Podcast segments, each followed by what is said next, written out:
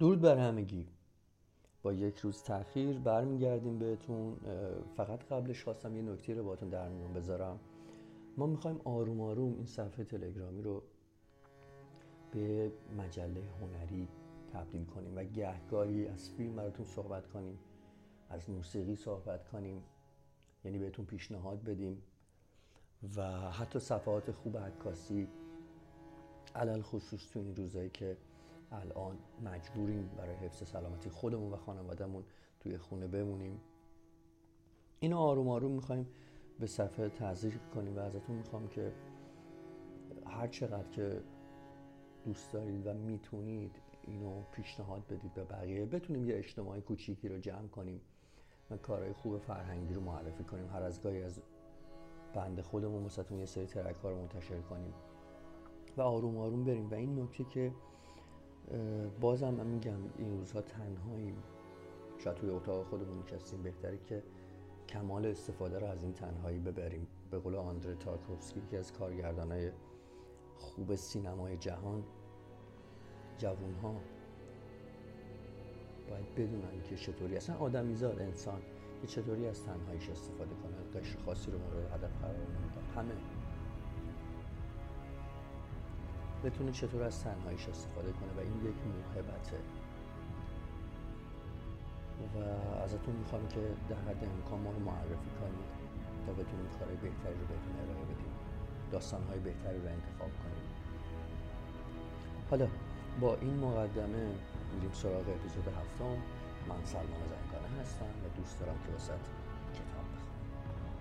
داستان جدیدی که میخوایم شروع کنیم به اسم به نام بی، یعنی همون میوه به که مادرمون میچینن اگه درخت شده شده باشیم، اگر نه از بیرون تهیه میکردن، میکنن و خواهند کرد و از اون یک مربای خوشگل و خوشطعم و خوشمزه درست میکنن. و اینکه فضای سال نو رو داریم کاملا توی این داستان. حالا آروم آروم پیش میریم چون این داستان یک کمی طولانی، در دو اپیزود منتشر میشه. میریم سراغ داستان. عید آهسته آهسته می آمد. با صدای گنجشک‌های روی دیوارها می آمد. می آمد و می نشست گوشه اتاق دلگیر ما. خیلی زودتر از بزرگترها بوی عید را حس می کردیم، مثل اینکه هوا مهربان‌تر می شد. دیگر پاهای لختمان در کفش‌های لاستیکی یخ نمی زد. آشورا با خودش پوست پرتقال می آورد، پوست انار می آورد. یخ‌های کنارش آب می شد. زباله ها از زیر برفا بیرون می افتادند. بخاری مدرسه را دیگر روشن نمی کردند. در کوچه ها دیگر برف نبود، گل و لای بود به جای برف. باران می آمد، خیس می شدیم اما سردمان نمی شد. عید می آمد و گوشه های دیوارها کنار سبزه های تازه دمیده می نشست. عید می آمد و با بخاری که از سر دیوارهای خیسیده بلند می کرد آمدنش را به ما خبر می داد.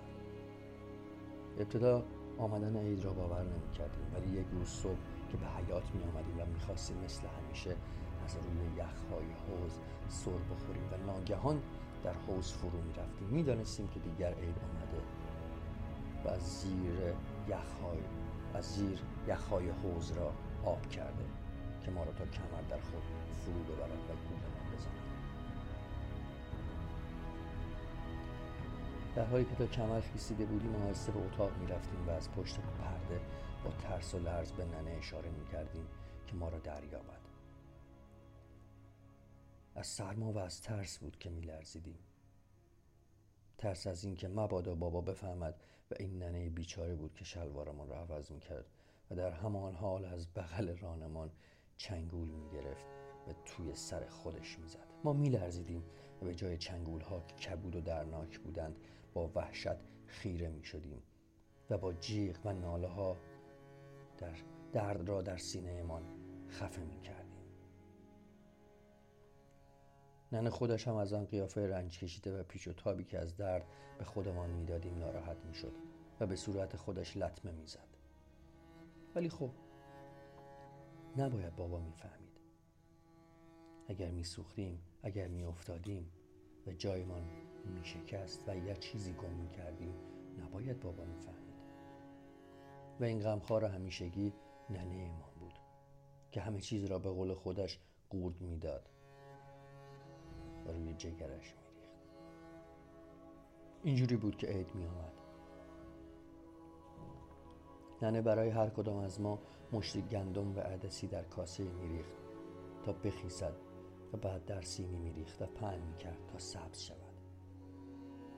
هر روز به کاسه ها سر می زدیم و به صدای نفس های گندم ها و عدس ها گوش می دادیم. شبها ننه وصل پینه‌هایش را شروع می کرد و به بابام می گفت باید زمین نفس آشکار کشیده باشه و بابام مثل کسی که آب سرد رویش ریخته باشند با چوب سیگارش چانه‌اش را می خاراند و می گفت ها؟ آها آره کشیده. و همه ساکت می شدیم، چنان ساکت که صدای نفس های عدسی ها و گندم ها را در کاسه می شد. هر شب قلک ها ما را بیخ گوش ما می گرفتیم و تکان می دادیم و به صدا در می آوردیم. می خواستیم از پشت دیوارهای گلی قلک ها درونشان را بنگریم. با خود می گفتیم راستی چقدر شده؟ نزدیک پر بشه. هر کس پول قلکش برای خودش نبود. سالی یک بار و یک نفر بایستی لباس می خرید و آن کسی بود که لباسش بیشتر از همه بسته داشت. شب از زیر کرسی با همدیگر درباره خرید لباس یکی به دو می کردیم. پچ‌پچ اکبر به گوش می رسید که می گفت های اصغر امسال مال من ها داشی. و اصغر یواشی با التماس می گفت پارسال مال تو بود. مگر یادت نیست برارکم؟ امسال مال منه.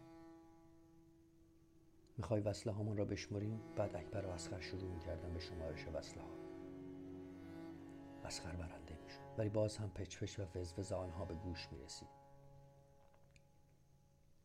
بعد ناگهان کرسی تکان سختی میخورد و صدای خروپاف کسی که گلویش را فشار به دهن بلند میشد. ننه فریاد میزد یا حضرت عباس، همدیگر را خفه کردند.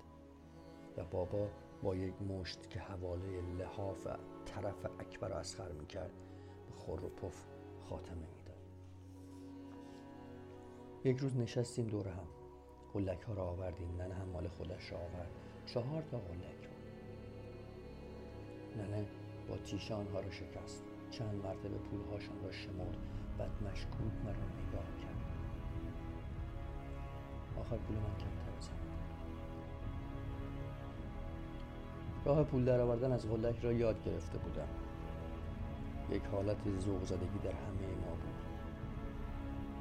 دیگر آن غم همیشگی که مانند یک تکه نخ سیاه دائم گوشه لب مانده بود وجود نداشت. پولها را پر چادرش ریخت و با هم به بازار رفت.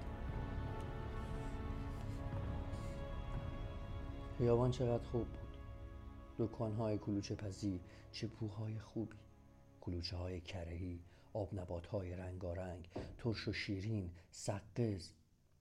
با خود میگفتم اگر بزرگ شدم به خدا همه پول هایم را میدم کلوچه کرهی. به اکبر میگفتم تو اگر بزرگ شی پول هایت را چی میکنی؟ میدم ترش و شیرین. و امام رضا قسم که هر شب میرم سینما، هر شب. و در حالی که آب دهانش را قورت میداد و تکنانی را با خودش آورده بود به نیش میکشید، از من میپرسید راستی کی بزرگ میشیم؟ میگفتم آدم باید چیز زیاد بخوره تا زود بزرگ بشه.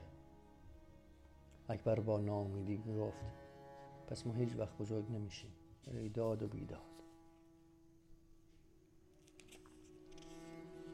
به دکان کت و شلوار فروشی رسیده بودیم و ننه داشت با صاحب دکان حرف میزد و اصغر را نشان میداد. کت شلوار فروش چنان اصغر را ورانداز کرد که گویی موش خرما دیده بود. بعد از اینکه تماشایش تمام شد از گوشه دکان چوب بلندی برداشت و یک دست کت شلوار کوچک از سقف دکانش پایین آورد. اصغر با کمک ننه کت شلوار را پوشید و دو سه تا سقلمه هم از ننه خورد. بعد که دکمه‌هایش را بستند مثل اینکه اکبر دارد گلویش را فشار می‌دهد به خرخر افتاد. ننه رو کرد به کت شلوار فروش و گفت برادرم این خیلی تنگ و ترشه، یکی دیگه بیار، الان بچه‌ام را خفه میکنم. صاحب دکان دوباره لباس را سر چوبش زد و در حالی که دماغ گنده‌اش را با پر آستینش پاک می‌کرد از همون بالا کت‌شلوار دیگری آورد. کت‌شلوار بدرنگی بود. اصغر دلش نمی‌آمد آن را برایش بخرد. چون وقتی ننه کت را به تمام شد اصغر خودش را کج گرفت. دستش را از آستین رد نمی‌کرد. شانه‌اش را از حد معمول بالاتر گرفته بود. ننه هر چه شانه‌اش را با زور پایین می آورد اصغر باز شانه‌اش را بالا می برد. دو سه تا مشت از ننه خورد. او با مشت محکم روی شانه اصغر که بالا گرفته شده بود میزد تا شاید یک میزان شود، ولی همچنان به جای اول برمیگشت. اصغر شکم خود را باد میکرد تا دگمه های بس تا دگمه ها بسته نشوند. هنوز دکمه آخر را نبسته بودن که به خرخر می افتاد. به درخواست ننه آن را عوض کردند. من و اکبر دکان را دید می زدیم. چه کت‌شلوارهای خوبی، به اندازه من، به اندازه اکبر. زنهای دیگر هم با بچه هاشون آمده بودن برای خرید. ناگهان فریاد اکبر بلند شد. فریادی شبیه فریاد کسی که سوخته یا عقرب به او زده باشد. همه دلواپس هست شدند. کت شلوار فروش دستش لرزید و یک دانه کت از سقف روی سرش افتاد. هراسان رو به اکبر رفتیم. معلوم شد یکی از بچه ها از فرصت استفاده کرده و به نان اکبر گاز زده بود. خیال کردیم دست او را گاز گرفته، ولی نه، فقط نانش را گاز زده بود. کودک لرزان با رنگی پریده در حالی که به سختی نان را می‌جوید ایستاده بود. مادرش ناگهان با عصبانیت او را گرفت و با چنگول گونه‌های زردش را گل انداخت.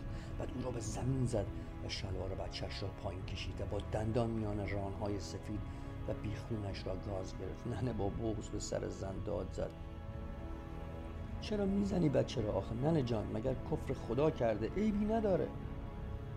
و بعد رو کرد به اکبر که از این صحنه ترسیده بود و با خشم گفت: توف به تو ای نانکور، چه شد مگر؟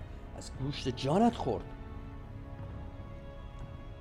زن به سر بچهش داد میزد: ای گدا گسنه، آن شکمت را پاره میکنم مگر شب پدرت نیاد خانه، میدم سیخ داغ تو شکمت بکنه. دوستان تا اینجا داشته باشید. تا فردا ما بقیه داستان رو براتون منتشر میکنیم. فعلا خدا نگهدار.